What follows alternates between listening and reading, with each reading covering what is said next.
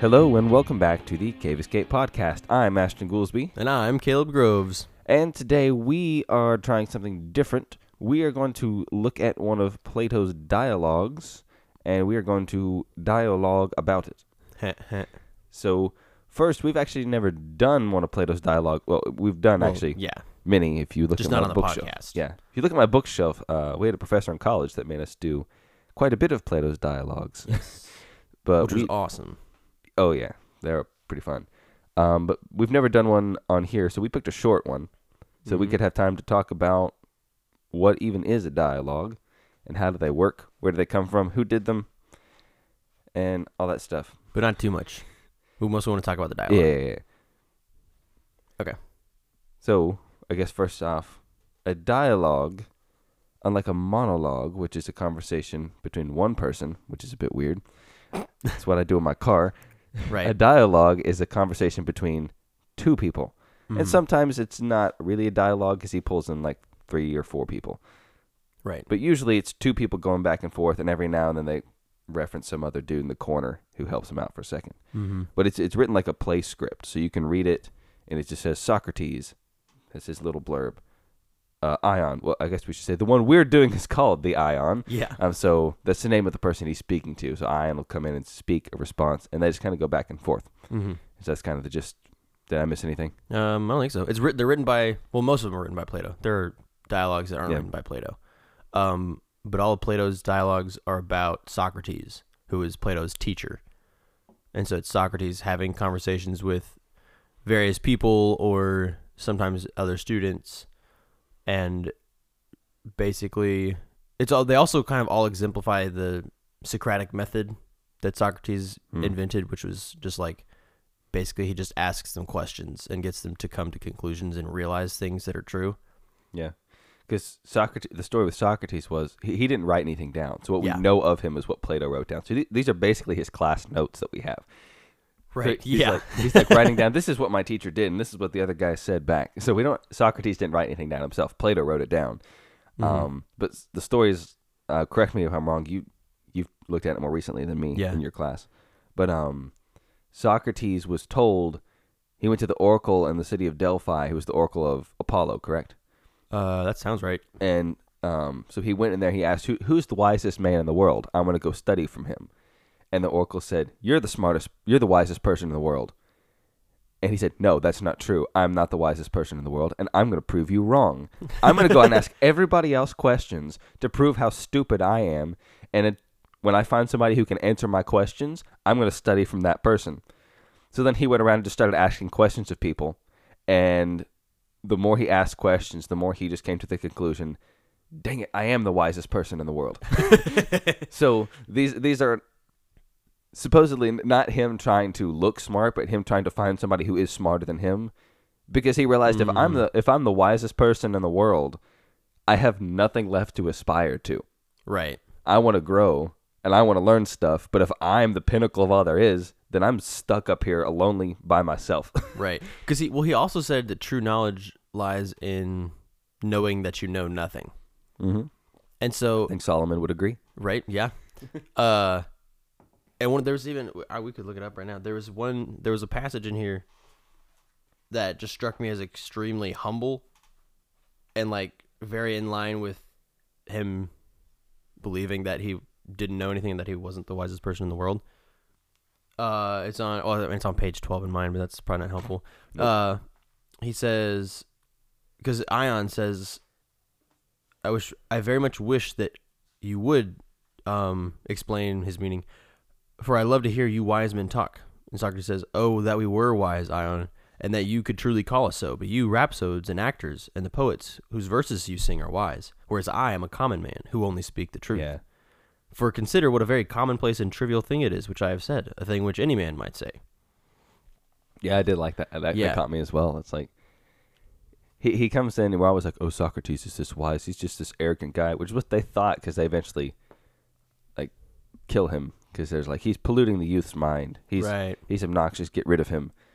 But he's coming at it himself from this perspective of, I just want to know what is true, which is what philosophy is. Right. It's a love of wisdom and a pursuit of truth. Mm-hmm. He's saying, I just want to know what's true. So I'm questioning you just because I want to get to the bottom of why is this the way that it is. Which I guess we'll get into in a second, what they're debating. But yeah, that's kind of his attitude as he comes in. It's this, I'm not trying to make myself look great. I just want to know what's actually going on here. You're wise. I'm giving you a lot of credit, and I'm not trying to discredit you. I want to know what's actually going on here. What is truth? Mm-hmm. So, yeah, I like that. Well, should we kind of walk through maybe the story or walk through the dialogue and kind of the train of arguments? Kind of explain. First off, what are they even talking about? I guess. Right. Yeah. Well, so Ion is is it pronounced Rhapsode? It is Rhapsode. I looked it up. Awesome. In my brain, I was reading it as Rhapsody, and I kept singing Bohemian Rhapsody, and I was like, I need to make sure that's actually how you pronounce it. It's Rhapsode. Okay. Cool. So that kind of makes sense. Yeah. So Rhapsode, which is sort of like somebody who recites poems, particularly epic poems. Mm-hmm. So sort of, I guess, sort of like a bard, except... Well, actually, I looked up. Ion's supposed to have just come from actually a festival, like a contest for rhapsodes. Oh, right. He's just been awarded a very high honor as being like the best of the best. And so that's part of why at the end where he that passage you just read, he's acknowledging. Socrates acknowledges to him. He goes, "Hey, I'm not dissing you at all. I think what you do is very noble, and I love rhapsodes. I love poetry. Right. But I want to understand better what it is that you do and what it means that you're a rhapsode. What does that qualify you to be an authority on and have opinions on?" Right. Yeah. Which is the kind of the point of the dialogue. Mm-hmm. So like it starts out with they're just kind of talking, and Socrates says that he envies Ion's profession actually because he gets to dress nice clothes and like hang out with poets all the time, which is awesome, and especially Homer. Like, he, like, knows Homer. Which I didn't realize. Was Homer, like, actually alive during this time? Do we think? Like, do we know? Apparently, or is that kind of... I mean... Cool. Or is it just from this that we get that? Because that struck me as, like, I thought that Homer was considerably before this. I couldn't tell if that was meaning he knew Homer personally, or, like, he just knew the author's work well enough. Well, it seemed to be that he was, like... The way that he phrased it was, like, he got to hang around poets... But maybe he meant like spend time with poets, as in their poems. That's how I read it. Okay, that would make a little more sense. That's why we're talking about this. Well, one of the things I guess we should also preface this: what we're trying to replicate here is with two of us what like a Socratic discussion kind of looks like. Yeah. So Socratic discussion is when we would read these in school. It's not. So the New College Franklin, which is where we both went, and Max, who we had on a few weeks ago, it's Socratic discussion, which is kind of really what we're trying to do, I guess, with the podcast in general. Is you don't sit down and just read the book, and then your professor gives you a bunch of points on the thing. You memorize the points, you go home, you take the test. Now you know what this book says. Yeah, you read the book, and then you sit down with your professor, and the professor looks at you and goes, okay, what does this say? Who wants to begin? And you kind of just say observations from it or ask questions about what's being said. Mm-hmm. What you come to it with, what do I know? What do I not know? And even by the end when you leave, what you came in thinking you knew could be changed once you get revealed what you don't know. Right, yeah. So it's just a bunch of people sitting down, asking questions of a text, other people answering, offering possible answers. But it's actually pretty much what they're doing here, which is they just pick a topic and they go, what is this thing in its essence? And they just go back and forth because the Socrates was a philosopher. Philosophy comes from two Greek words. It's philia and sophia. Mm-hmm. Philia is one of their words for love, and sophia is wisdom. So it's a lover of wisdom. Yeah. So it's just this idea of I'm questioning things not to tear them apart, but to figure out what they are. Yeah, and not necessarily to like show how much I know either, because it's not like, look at me, I have so much knowledge, but it's I desire to have true knowledge. So it includes like a humility, because you have to be willing to say, now I understand this thing better, and I thought it was this, but it's actually this based on what this other person explained and told me because they understood it better than me. Yeah, and now I benefit from it because I understand the knowledge better. Yeah, and once your pride comes into it is when you really start to get nowhere. Yeah. Because we had conversations before where somebody was trying to really prove how much they knew, and that they were trying to prove in that particular instance I'm thinking of that they had done the reading for the day. And as soon as you start trying to prove that type of thing, first off, Mr. Spun will catch you. Yeah. Second thing is the conversation becomes about you instead of the thing you're discussing. Yeah. And so then you just lose the point of the conversation and it goes nowhere. Mm-hmm. So Ion is one of those people who does appear to have a lot of pride, I think, because he says that he speaks Homer and has better ideas about Homer than anybody on the planet. But also, he's just been awarded this. But he has just been awarded the greatest honor title for Rhapsodes. So, yes, but he also, if Socrates has been awarded that, he was like, you're the wisest person. He's like, psh, no, I'm not. I'm going to prove you wrong. And Ion's like, yeah, I am. But then Socrates asks if his ability extends to the other poets other than Homer. He's like, or can you just do Homer? He's like, nah, I just do Homer because he's the best. Yeah. And he's like, well, shouldn't you also be able to talk about inferior poets if you can talk about the superior poet? And at first he's like, no, not necessarily. Right. But then he starts giving him examples of, you wouldn't say that this other person was proficient in their skill if they couldn't notice the good people and the bad people. Like a sculptor can talk about a good sculptor, but he can also talk about the bad sculptor and why he's bad. And he can articulate the difference between them. Mm-hmm. You, if you're really such a master of poetry, should be able to do the same thing with Homer. Homer, is the best poet. You should be able to talk about him, but also talk about the lesser poets as well. Mm-hmm. But give me a clear articulation of what makes Homer so great and what makes them so inferior. Right.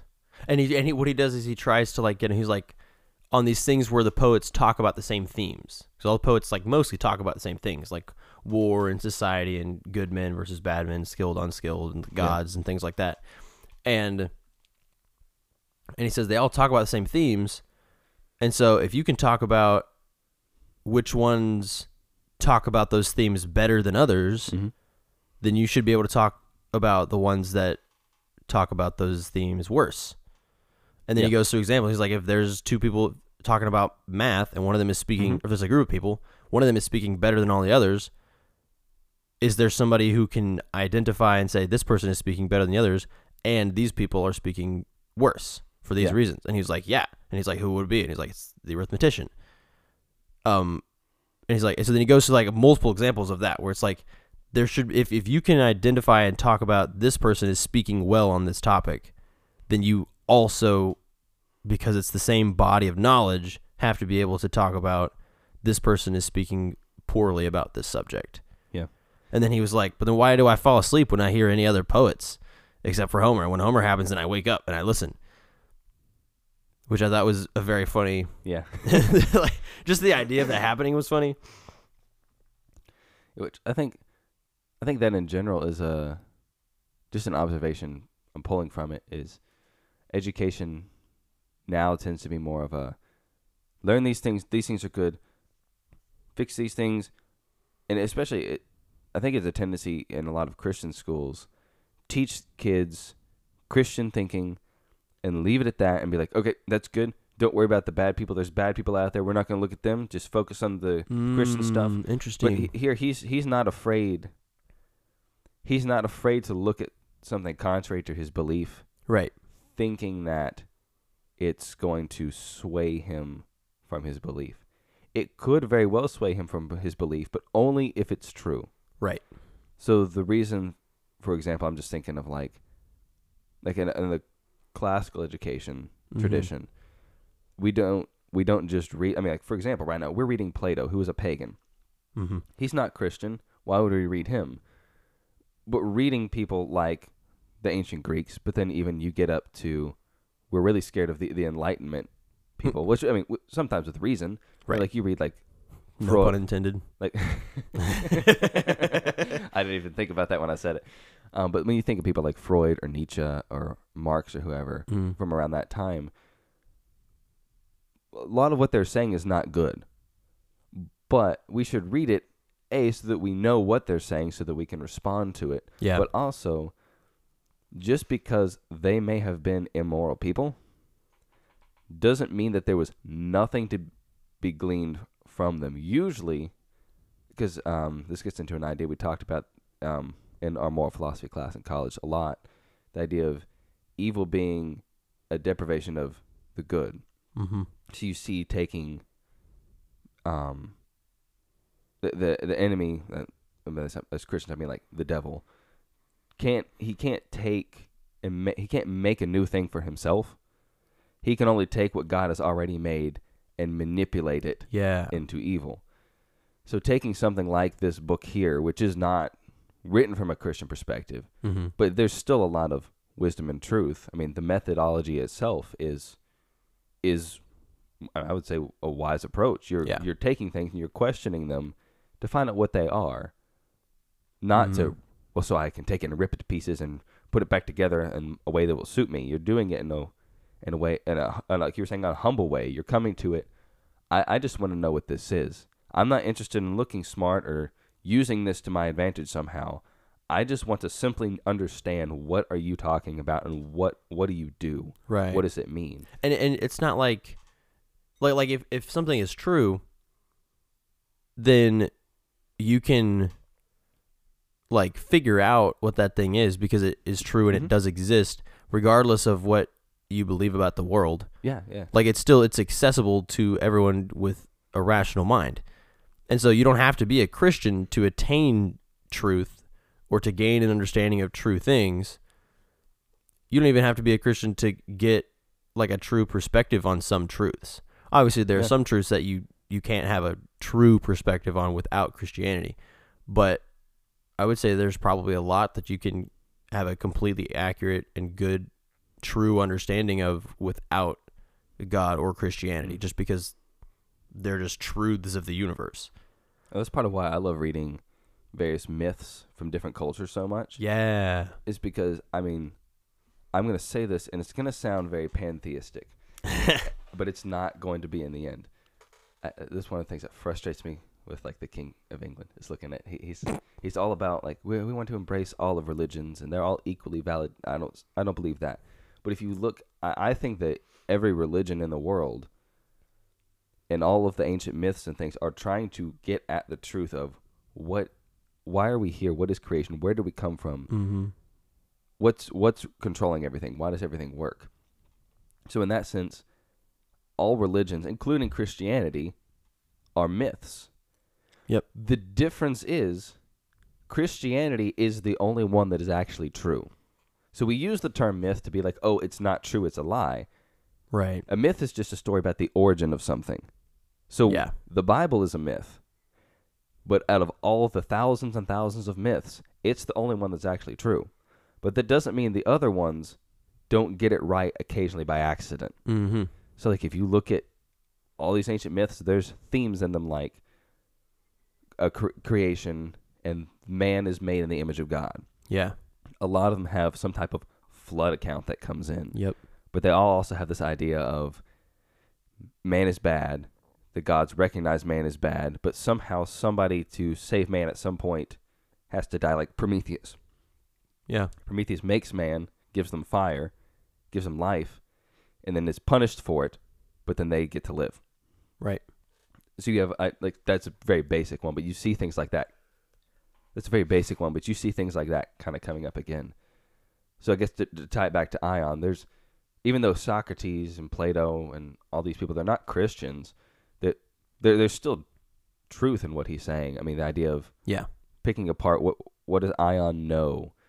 What is he then capable of doing? Is he actually good at his job if he's not able to talk to the good and the bad artists within his group? Yeah. So we can, we're learning things from him, even though he's not coming at it from a Christian perspective. Mm-hmm. Yeah. So Socrates says, in all discussions in which the subject is the same and many men are speaking, will not he who knows the good know the bad speaker also? For he does not know the bad. For if he does not know the bad, neither will he know the good when the same topic is being discussed. Mm. And so then he gets Ion to admit that the good speaker would also know the inferior speakers to be inferior. And then Socrates says, "Then, my dear friend, can I be mistaken in saying that Ion is equally skilled in Homer and in the other poets, since he himself acknowledges that the same person will be a good judge of all those who speak of the same things, and that almost all poets do speak of the same things?" And that's when he says that he falls asleep to any other poet except for Homer. And then basically, I think Socrates at that point basically just says, well, that's because you are good at Homer because you're inspired and not because you actually have any knowledge or art of Homer. Like, you're not actually good at Homer. You're just inspired by the muses to talk about Homer, and you don't have any skill. I thought that was really funny when he finally gets there, and I was like, oh, you're not actually good at your job. Or I guess he keeps saying it's a job. It's like, you're not necessarily a good poet or a good rhapsode. You just really like Homer. But he literally says, "No one can fail to see that you speak of Homer without any art or knowledge." Slap him in the face. "If you were able to speak of him by rules of art, you would have been able to speak of all other poets, for poetry is a whole." I thought that part was super interesting. Yeah. That for some reason stood out to me. And so then he goes on to talk about like bodies of knowledge and arts. And but what did you think about what he said there about poetry being a whole? I kind of wanted to talk about that a little bit. What do you think that means? Well, I mean, I think there's other poets besides Homer. So he's saying, rather than just speaking to one poet, I mean, it's true, to understand the thing as a whole, you have to know more than just one person. Yeah. I mean, it's like, I guess, were you at the collegium lecture? I think it was it Russ Ramsey that came and talked about Caravaggio? Oh, I was not there. You were not there for that? No. One thing he said, and he actually came and did it again last year at TCA. Oh, and really? I got to go see it there. But that's cool. He talked both times. He began with, he said, "My art teacher in high school told me, pick an artist to just study and just love all of your life. And then that artist is going to introduce you to their friends." And that will help you have an appreciation and a love for art. So I'm just thinking that doesn't seem to be what Ion is doing. Mm-hmm. Ion's just like, I love Homer and I only care about Homer and I only ever read Homer. But the idea of somebody who's actually good at the thing and has an understanding of it is somebody who, they may begin with one specific person, but then from there they spread out and they grow and they learn about all the others surrounding them. But out of a desire to understand their own specific love in there better. So it's something that pulls you in initially, but it seems like Socrates is right. Ion's just infatuated with Homer himself. It's maybe like a roadie for Homer. it's just infatuated with Homer and is inspired to do Homer, but doesn't necessarily care about poetry itself. He just likes Homer. Because if he liked poetry, even if Homer was his favorite, I feel like he would. Socrates is right. He would go out and look at others as well. Right. I mean, do you have anything else to say? I definitely, I took it to mean, I didn't really think about it in that way as much as I thought of it as like, which, I mean, I didn't think about it too much, but it made me think of like all of poetry being one. Which I think kind of like put me back to the idea of all poetry like should be true. Oh, okay. And like if poetry isn't true, then it's not good poetry. I think. And where specifically did you get that? Just from, I would know, this is just me rambling in my brain, rabbit trails off of poetry as a whole.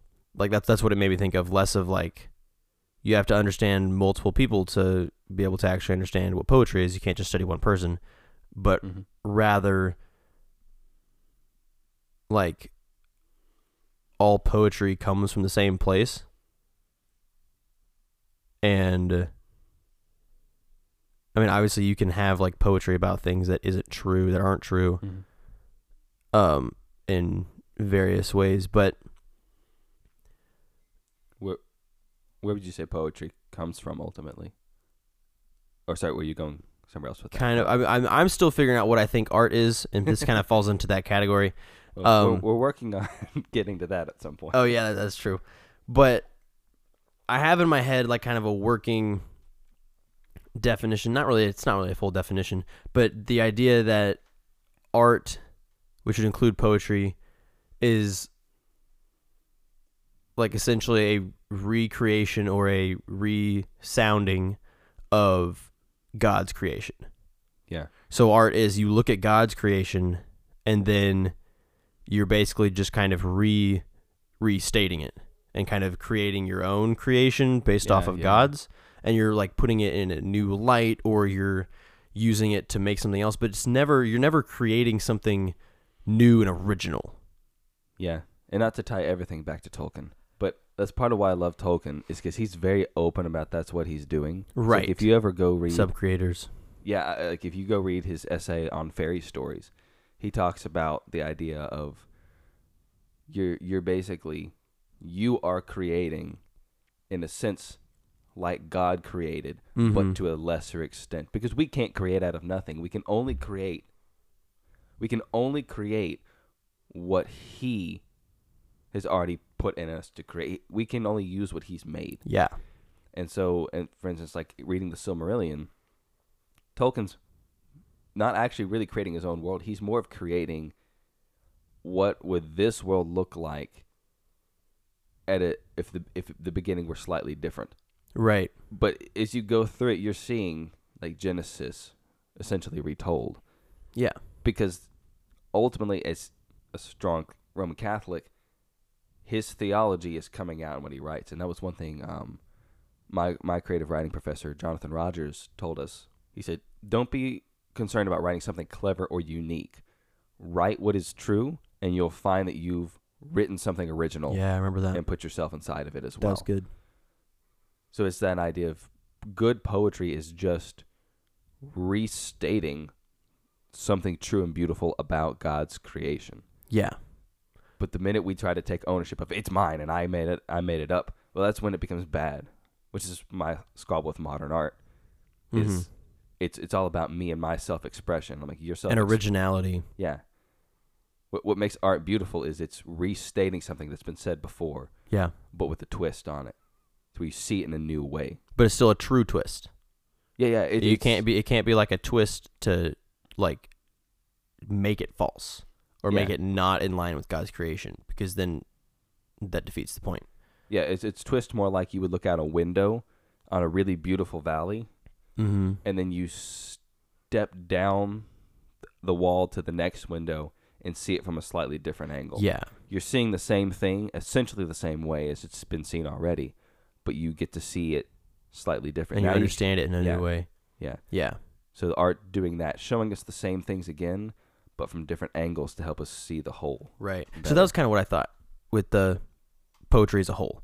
Like if you're good at poetry, it's all coming from the same place, and it's all about like God's creation. And so you should be able to, if you are gifted with interpreting poetry, you should be able to interpret everybody's poetry, because it's kind of, it's what Socrates is saying. It's all about the same things. He's like, all their themes are the same.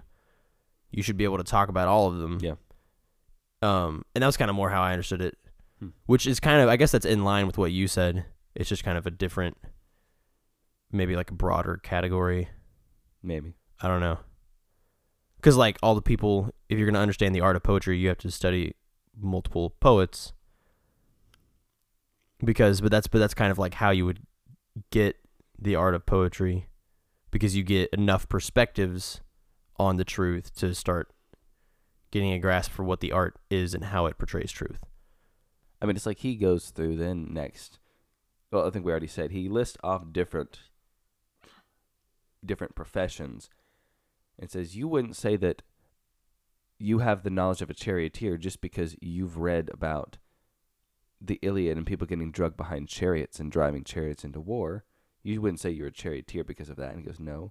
He said, you wouldn't say that a sculptor's a good sculptor because he studies one sculptor and nobody else. Right. You wouldn't say that this teacher's good because he only studied from one teacher and hasn't looked at the other thinkers. Mm-hmm. Well, even more than that, he was like, have you ever heard of a sculptor that could only talk about this one great sculptor and could not say anything about any other sculptors? And he was like, no. And he goes to like 5 or 6 examples of that. And then...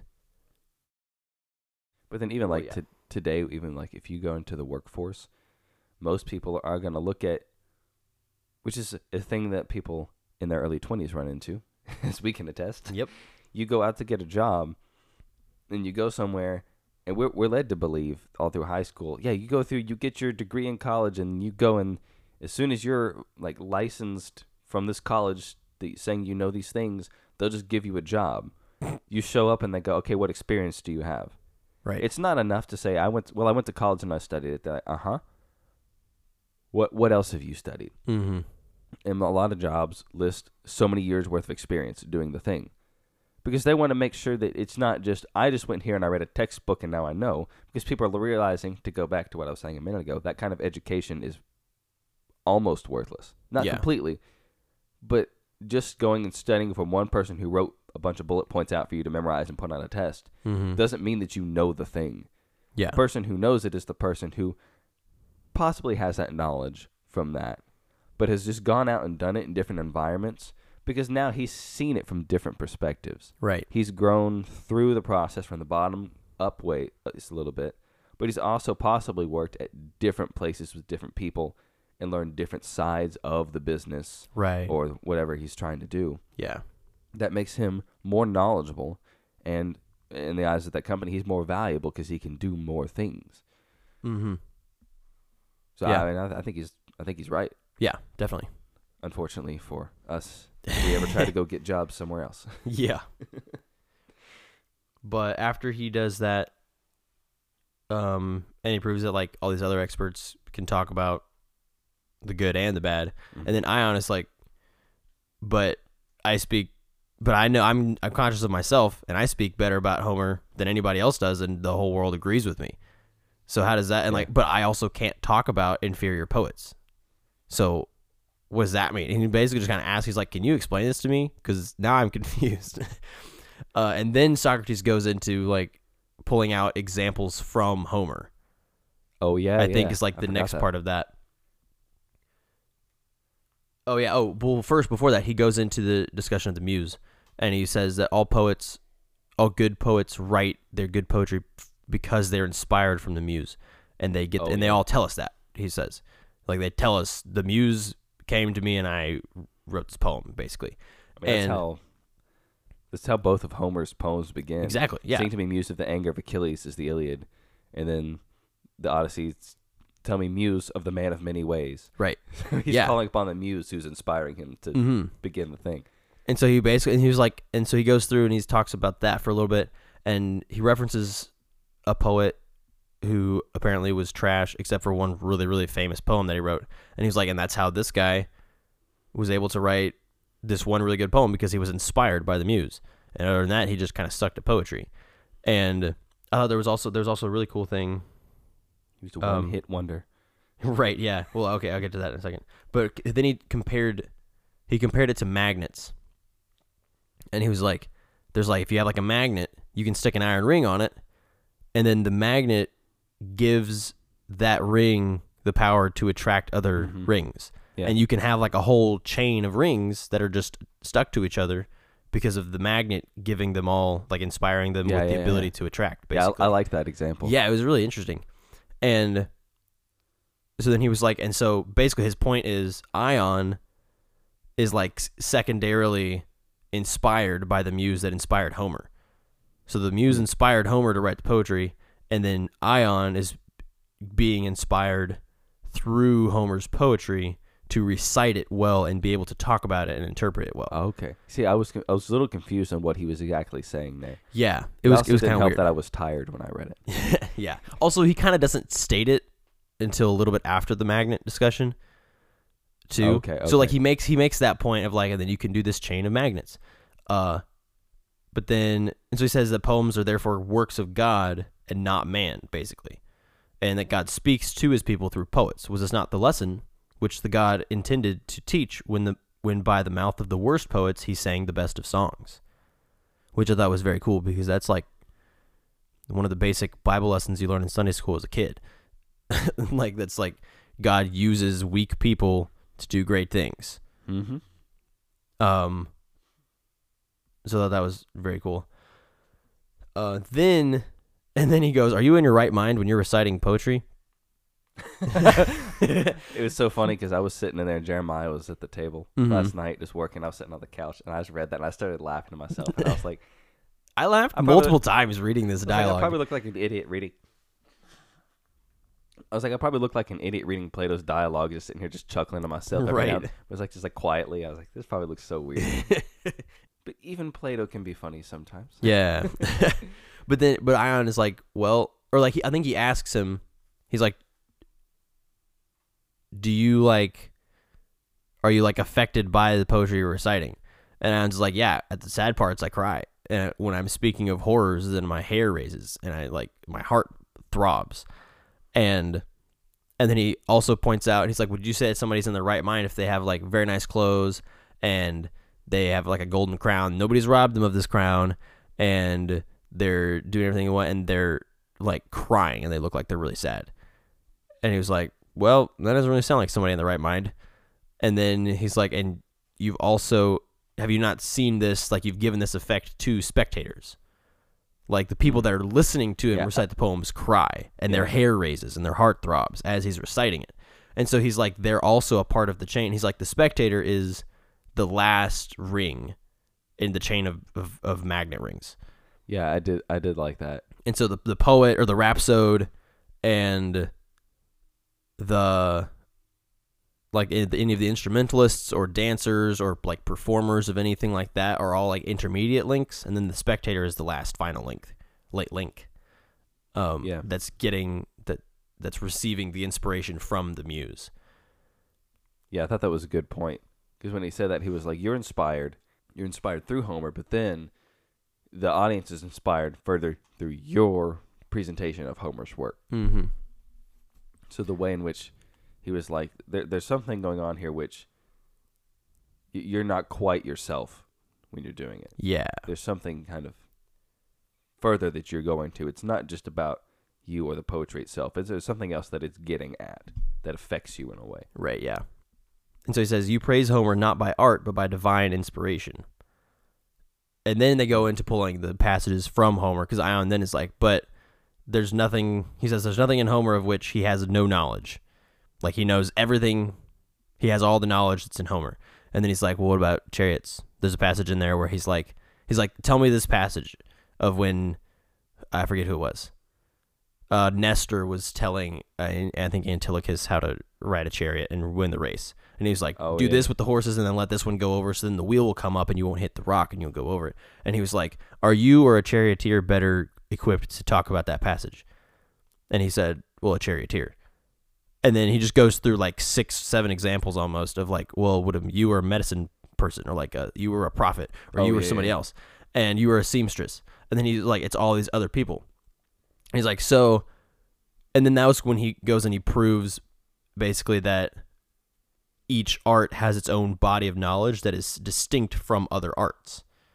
The art of a charioteer has knowledge that is distinct from the art of a rhapsode, or the art of, like, a medicine.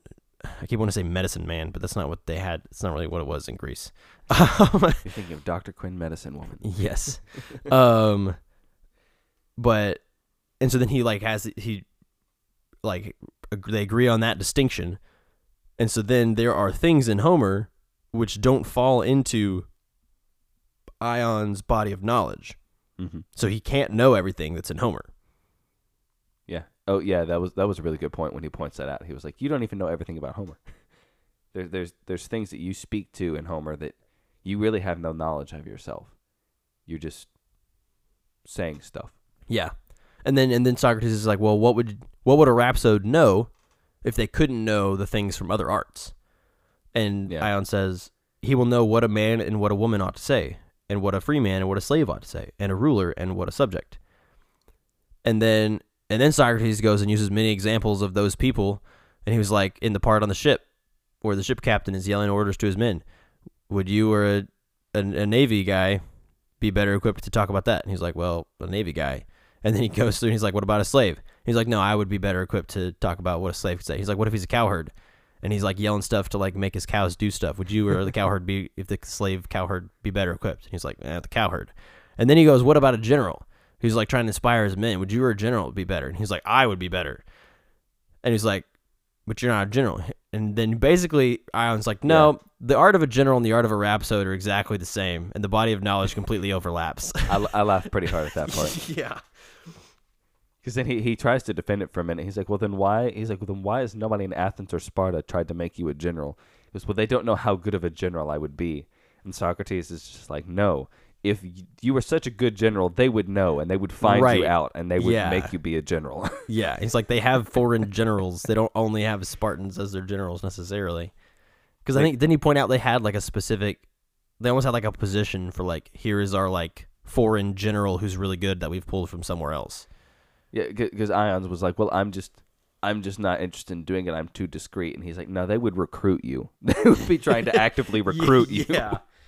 If you're as good as you say. But the fact that they're not trying to recruit you means that you must not really be a good general. Right. Because we all know that they would actually be trying to get you if you were. And he says, like, so whoever's a good rhapsode would be a good general. And he's like, yes. He's like, so whoever a good general would be a good rhapsode? He's like, no.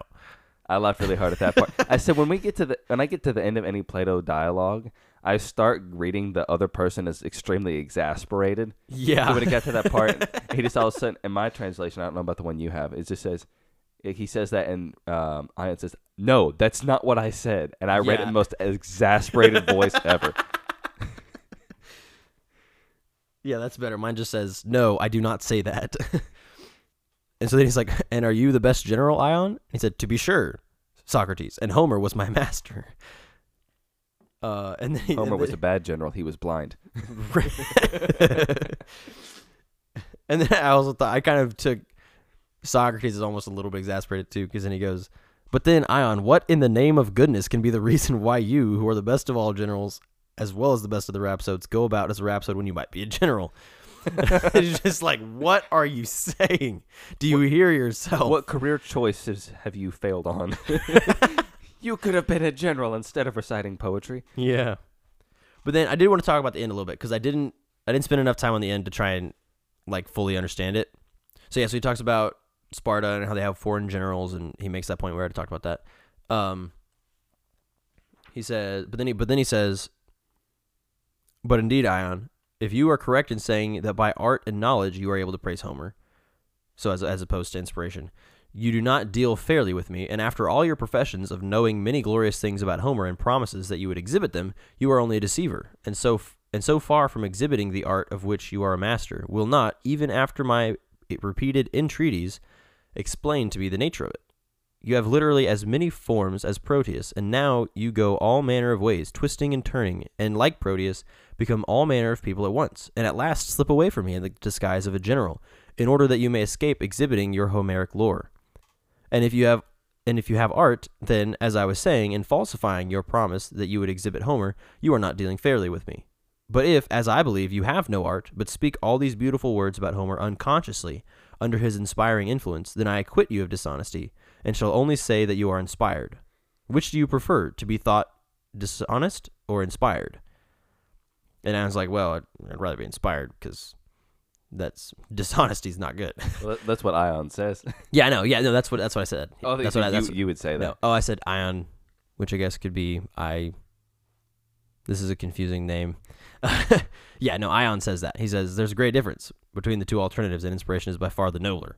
And Socrates is like, okay, cool. Then I'll think of you as inspired instead of being dishonest to me. But I was confused about like how he got there, and also why he seemed to be saying, I've asked you multiple times to exhibit your knowledge of Homer, and you just kind of keep not doing it, because I didn't catch him asking that. He asked him other things. It was like, I want to hear about your knowledge of Homer later. So that was confusing to me, unless I'm probably missing something. I don't think he ever. Well, no, he did, because they went back and forth on quotes from Homer. He did ask him at one point, and I gave him a quote from Homer, and he was like, okay. And then he came back to him with a couple more quotes, and he talked with Ion on those quotes. So I think there were 3 quotes in all from Homer that they did. I don't know how they're set in yours. Mine were kind of like offset. Yeah. Like same type. But so I think they did dialogue a little bit on Homer itself, but then he very quickly went to, you can't really understand what you're talking about, because that's what he's establishing with all the talking about the different kinds of authorities, like the general and the sculptor. Mm-hmm. He's basically just saying, you can't really be telling me truthfully things, because you can't know like the person actually doing the stuff. You don't know other poets. You don't actually know poetry. So he said either the options are, if I've concluded now that you don't understand poetry, you don't understand the topics themselves like the people who would actually do them in real life, mm-hmm. you are either lying to me intentionally, or you've been inspired by some other means to give me this poetry. That was how I read it. Okay. So he's saying that either you're intentionally lying to me, or you've been divinely inspired by the muses. Mm-hmm. And I just looks at him and goes, well, I mean, it's better to say the muses The muses inspired me than it is to say that I was lying to you the whole time. Because nobody ever wants to go, yes, I was lying to you. Right. So it's like, rather than admitting I was lying to you, because he's not. He wouldn't have started this whole conversation, even to himself, saying, haha, I'm lying to him. Yeah. He thought he was actually giving true stuff. So he was saying, well, the nobler of these two options is clearly to be inspired. And Socrates says, okay, then that's what I'll save you. You're inspired. Mm-hmm. And that's just kind of where they leave it. So is he saying that he's lying and being dishonest about the fact that he can talk about all the things?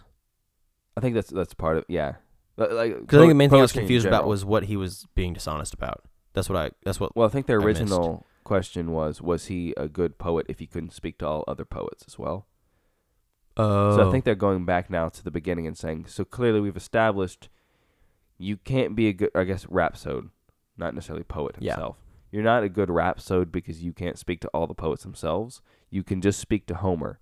So either as a rhapsode, you're just a liar and you're just deceiving me, or like saying I can't talk about these other things, or lying saying I can talk about Homer about everything. I think the latter one more. Okay. That makes sense. Yeah. Either you're not really as good as you say you are and you're just putting up a show to try to look cool. Yeah. Or you're just divinely inspired and this is just all you can do because that's all you've been inspired to do. That makes sense. Okay, and I got it. Well, I would rather the latter. Yeah. Okay, cool. Yeah, that makes a lot of sense. Well, I think that brings us to the end of our time for today. Mm-hmm. So this was a chance to look at one of Plato's dialogues, but also just a chance to, I think we talked about Socratic discussion way back. Oh, but kind of a chance to actually like do some of it, but using the great man himself to explain. I mean, we've kind of also done this in the past a little bit. Like we did we did Socratic discussion with Nicene Creed, kind of. That is true. We just kind of read it and asked questions and talked about it. I don't think we stated explicitly that's what we were doing, though. Yeah, well, that's because I don't know if it needs to be stated. Like, it's not like we're going to intentionally do this method. This is just like how we learn stuff. Well, that was fun. I enjoyed that. Yeah, this was a lot of fun. So hopefully, I've fallen behind the past couple weeks in updating the blog, but hopefully, I'll throw it out one more time. I should hopefully update the blog this week. And then this will be out on the places it normally is. So you can email us if you have questions. There's places I know, at least on Spotify and YouTube, to comment. I don't know much about Apple Podcasts, but you can leave us comments there. We can see those, and then you can email us at thegreatcaveescape.com. Gmail.com. At gmail.com. greatcaveescape@gmail.com. Okay, wait, you said two things. Is it the great or just great? We do this every time. It is greatcaveescape at gmail.com. I keep getting the... No, the. I keep getting the URL for the blog and the other one just like mixed. Right. So you can email us there if you have any questions. You can also find us on Facebook and Instagram. Yep. And so we'll update stuff there and you can get links wherever. But as always, thank you for listening. And until next time, take care.